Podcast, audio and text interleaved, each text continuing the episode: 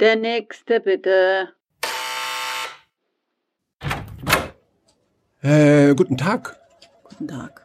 Habe ich hier den Termin? Das weiß ich nicht. Wenn Sie das nicht wissen, wie heißen Sie denn? Christoph. Christoph. Ist das Ihr Nachname? Nein? Würden Sie mir den sagen? Den Nachnamen? Genau. Ja. Äh, Lukas. Christoph Lukas? Genau. Lukas mit K? Genau. Und mit L und U und A und S. Gut. Habe ich. Sie haben hier den Termin. Gut. Jetzt? In zwei Minuten. Oh, äh, soll ich draußen warten? Zwei Minuten lang. Ja, oder eine Minute 50 Sekunden, um genau zu sein. Nein, bitte, bitte setzen Sie sich, Herr Lukas. So genau nehmen wir das jetzt nicht. Christoph. Ach, doch, Lukas Christoph und nicht Christoph Lukas. Äh, na, das hängt jetzt davon ab, ob Sie zuerst den Vor- und dann den Nachnamen sagen wollen oder wie bei der Bundeswehr zuerst den Nach- und dann den Vornamen. Was ist Ihr Vorname? Christoph. Also, Herr Lukas. Sie können mich auch gern Christoph nennen. Das machen alle. Sogar meine Mama. Aber sicher. Also, Herr Lukas. Sie haben diesen Termin gemacht, weil Sie sich beruflich verändern wollen, richtig? Ja. Gut. Genau dafür sind wir ja da. Dann erzählen Sie mir doch mal von sich. Von mir? Genau. Äh. ähm. Ich mache, wenn ich mir ein Sandwich kaufe, immer die Ränder ab. Bitte? Ich mache, wenn ich mir ein Sandwich kaufe, immer die Ränder ab. Die finde ich nämlich ekelhaft. Da sind sicher die ganzen Erreger drauf, Bakterien zum Beispiel oder Viren von den Händen von den anderen Menschen. Äh, Herr Lukas, ich, ich, ich meinte eher sowas wie einen Lebenslauf. Verstehen Sie? Ah, verstehe. Also geboren bin ich 1971 am 28. Juni, genauso wie Elon Musk, aber ich hatte beruflich nicht annähernd den gleichen Erfolg wie er. Gut, gut, also ich, äh, wir brauchen jetzt nicht bei Adam und Eva anzufangen. Hm, Das würde zu lang dauern, oder? Genau, genau. Also spulen wir einfach ein bisschen vor. Im Kindergarten wurde ich von den Schwestern oft in eine Kiste gesteckt, weil ich den Hamster, der uns Vorspulen, bitte. ähm, in der Grundschule, da war ich ein, Vorspulen. äh, in Chemie war ich gut, da hatte ich immer eine zwei. Vorspulen. Meinen ersten Samenerguss Vorspulen. Im Werkunterricht durfte ich keine Säge verwenden, bloß weil ich ein einziges Mal Vorspulen. und dann habe ich als Kellner gearbeitet. Stopp. Genau, das ist das, was wir jetzt brauchen. Sie haben also als Kellner gearbeitet. Habe ich das nicht gerade gesagt? Äh, wissen Sie, manchmal sage ich Sachen, die ich gar nicht sagen wollte und umgekehrt. Wann haben Sie denn mit dem Kellnern begonnen? Das war 1987 nach der Schule im Sommer. Da hat's wirklich ganz, ganz viele Wespen gehabt. Ich mag Wespen. Wie lange haben Sie denn diesen Beruf ausgeübt, Herr Lukas? 24 Jahre. Dann musste mich der Chef befördern wegen der scheiß Gewerkschaft, hat er gesagt. Danach waren Sie dann tätig als... Barkeeper, aber das liegt mir überhaupt nicht. Warum? Da muss man mit Menschen reden. Beim Kellnern hat nie jemand mit mir geredet. Aber an der Theke, besonders wenn sie viel getrunken haben. Wenn sie Verstehe, verstehe, Herr Lukas. Mögen Sie Menschen? Kein bisschen. Okay, also ich werte Ihre Antworten mal schnell aus. Tja, hm, da ist jetzt noch nicht viel zu sehen. Wir müssen da, glaube ich, noch ein bisschen kreativer an die Sache rangehen. Haben Sie irgendwelche Hobbys, Herr Lukas? Nein, Nein, keine. keine. Was machen Sie denn so, wenn Sie nicht arbeiten? Ich bin Serienmörder. Gut. Serienmörder finde ich jetzt nicht in der Datenbank für Ausbildungs- und Tätigkeitsbeschreibungen der Bundesagentur für Arbeit. Ähm, naja, was machen Sie denn genauer in Ihrer unbezahlten Tätigkeit? Also der Hauptinhalt meiner unbezahlten Tätigkeit ist, genau genommen, das Töten von Menschen. Töten. Töten, okay. Das leuchtet mir ein, weil Sie Menschen nicht mögen. Also so habe ich das ja noch nie betrachtet. Hm, ich verstehe. Keine Empathie, keine Reflexion. Nun, für Ihre Expertise habe ich keine Angebote. Hm, vielleicht ist Ihre Freizeitbeschäftigung mit anderen Kenntnissen verknüpft. Äh, ich weiß nicht. Also ich zerlege meine Objekte meistens. Verstehe. Könnte man dem Fleischerhandwerk zurechnen. Ja, tatsächlich gibt es da Nachwuchsprobleme wegen dieser Vegetarier. Also Ach, ich weiß nicht. So ein Fleischer hat ja auch Kontakt zu anderen Menschen. ja, zugegeben, da können Sie auch Barkeeper bleiben. Hm. Was machen Sie denn mit den Leicenteilen? Die löse ich im Säurebad auf. Also was sich halt auflösen lässt. In Chemie war ich gut. Da hatte ich immer eine 2. Aller- Entsorgung organischen Mülls. Moment, ich warte auf die Datenbank. Fahrer auf 450 Euro Basis, Augustin Entsorgungs GmbH. Haben Sie einen Führerschein, Herr Lukas? Nein, Aha. Ach. Und wie transportieren Sie Ihre Leichen? na, ein Auto habe ich schon, aber halt keinen Führerschein. Ah, gut. Naja, aber das hilft beim Vorstellungsgespräch auch nicht. Putzkolonne, hm, zu viele Menschen. Teamleiter Wasseraufbereitung, zu viele Menschen. Also, Herr Lukas, Ihre Abneigung gegen Menschen scheint unser Hauptproblem zu sein. Wir müssen noch was anderes finden. Hm, Ja, ich dachte ja schon, ich könnte ja auf dem Friedhof arbeiten. gute Idee. Aber das wäre ein bisschen so wie zu Hause, wo doch alle meine Objekte im Keller liegen, verstehen Sie? Ja, verstehe. Da gäbe es sowieso nix. Sagen Sie, Herr Lukas, ist Ihre unbezahlte Nebentätigkeit eigentlich nicht sehr komplex?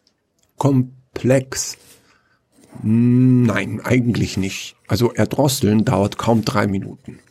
Ja, aber Sie müssen doch das alles planen und organisieren, oder?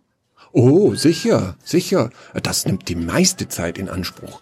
Oft vergehen viele Monate, nachdem ich ein neues Objekt gewählt habe. Das ist eine sehr anstrengende Zeit. Das dachte ich mir doch. Das dachte ich mir doch. Und unsere Zuhörer, wie viele Arbeitsschritte sie da haben, mir würden da sofort Dutzende von Tätigkeiten einfallen. Hm, wenn dann nicht ihre Abneigung gegen Menschen wäre. Der Mangel an Empathie und diese völlige Abwesenheit eines Gewissens. Oh, danke. Es war kein Kompliment, Herr Lukas. Moment, Moment. Da hab ich doch etwas in der Zeitung gelesen. Moment. Ah, Da bin ich ja gespannt. Ah, hier, ich hab's. CEO. Sie, I, O? Ja, das ist Neudeutsch für Geschäftsführer. Da können Sie sich den ganzen Tag im Büro verschanzen. Schauen Sie, hier steht, Firma im Umbruch sucht tatkräftigen Organisator, der hunderte von Arbeitsplätzen abschafft. Ein Mangel an Empathie oder die Abwesenheit eines Gewissens wäre ein zusätzliches Plus. Haha. Das, das habe ich ja beides. Was ist das denn für eine Firma? Moment. Ah ja, Hechler und Kropp. Das ist ein Rüstungsunternehmen. Maschinengewehre, Panzer, Landminen. Da sterben die Menschen. Egal, ob der Laden gut läuft oder schlecht. Das klingt gut. Ja, hier, die Zeitung können Sie haben. Vielen, vielen Dank, Frau. Äh, ich habe Ihren Namen vergessen. Ja, den habe ich Ihnen noch nicht gesagt. Bis dann, Herr Lukas. Hoffentlich sehen wir uns nicht mehr wieder, wenn Sie verstehen, was ich meine. Wie? Ach so. Ja, hoffentlich. Also auf wieder. Äh, Ade. Herr Lukas, Ja. vergessen Sie Ihre Axt nicht. Meine. A oh, tatsächlich. Keine Ahnung, warum ich die dabei hatte. Tut mir leid. Ah, ist ja nichts passiert, oder? Wiedersehen. Lieber nicht. Der nächste bitte.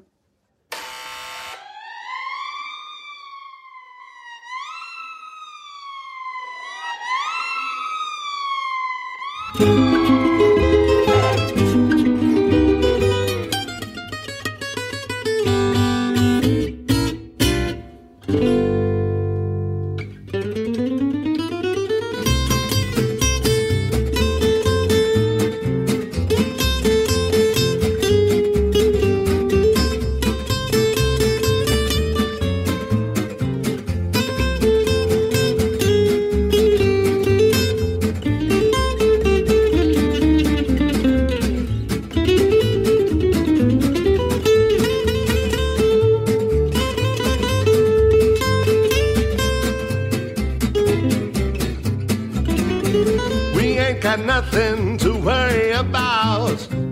We won't be doing time.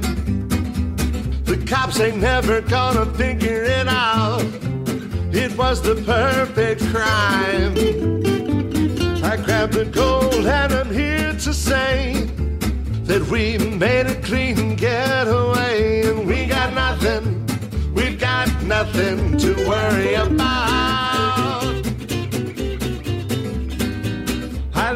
Fingerprints on the gun.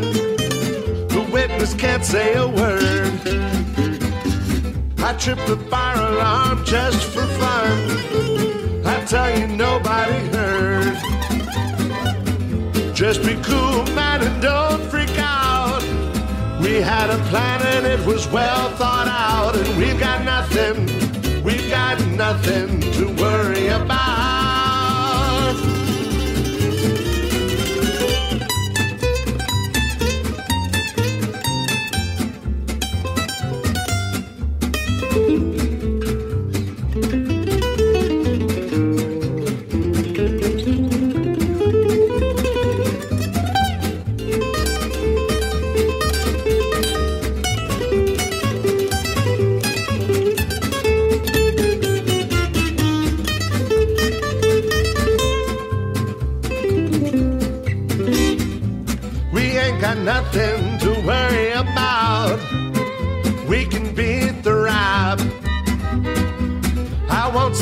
nothing to rat us out. Don't fail the polygraph.